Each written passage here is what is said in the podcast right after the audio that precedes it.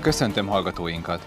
Az Országút Híradó podcastjében a 63. lapszám legérdekesebb témáit ajánljuk.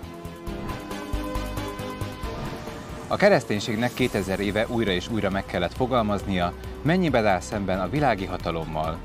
A kortás amerikai lelkipásztor Gregory A. Boyd a profétai szembenállást hirdeti, némely hiányossága ellenére is hitelesen, meggyőzően, elevenbe vágóan. Az egyházak és a hívő közösségek rendre felhördülnek, és blaszfémiának nyilvánítanak bizonyos műalkotásokat, filmeket, szobrokat, festményeket, irodalmi szövegeket.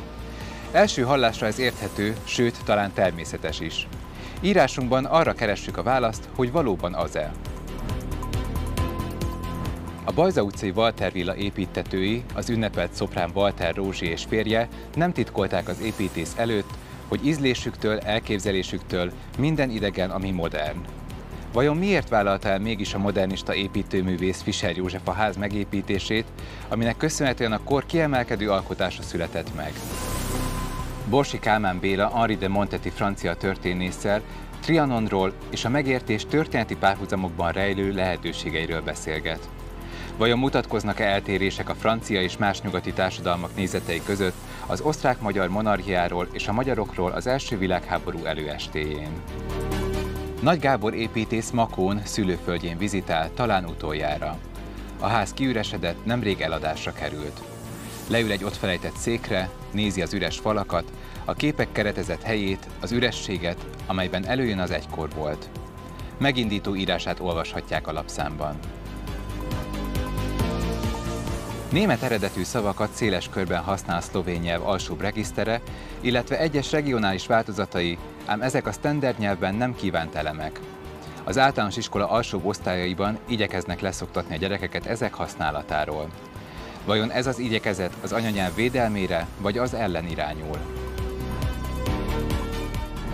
Binder Károlyjal komponálásról, tanításról és az általa képviselt jazz eszenciájáról beszélget Réfi Zsuzsanna. A művész bevallottan zenei világának egyedülállóságára törekszik, ennek az eszménynek a jegyében születtek idei albumai is, az új szerzemények több nyári estén felhangzanak.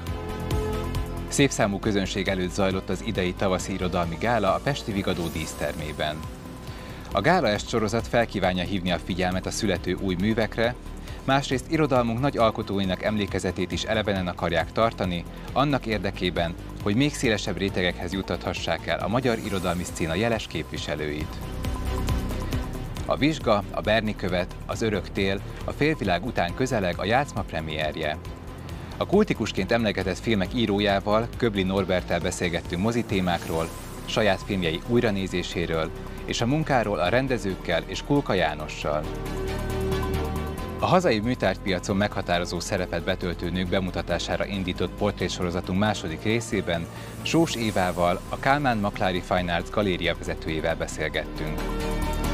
Barát Áron festményei sokat elárulnak az általa oly fontosnak tartott szabadság megéléséről, ami számára legteljesebben az alkotásokban érhető át. Oldott, kötetlen kompozícióit tekintsük akár zenei improvizációk vizuális megfelelőinek, akár a hagyományos értelemben vett táblakép megtisztítására tett kísérlet metaforájának. Az országút híradó legközelebb két hét múlva jelentkezik. Addig is keresse alapot az újságárusoknál, vagy látogassa meg webáruházunkat a www.országút.com honlapunkon, ahol előfizetésre is van lehetőség. Jó böngészést, kellemes olvasást kívánunk! Viszont hallásra!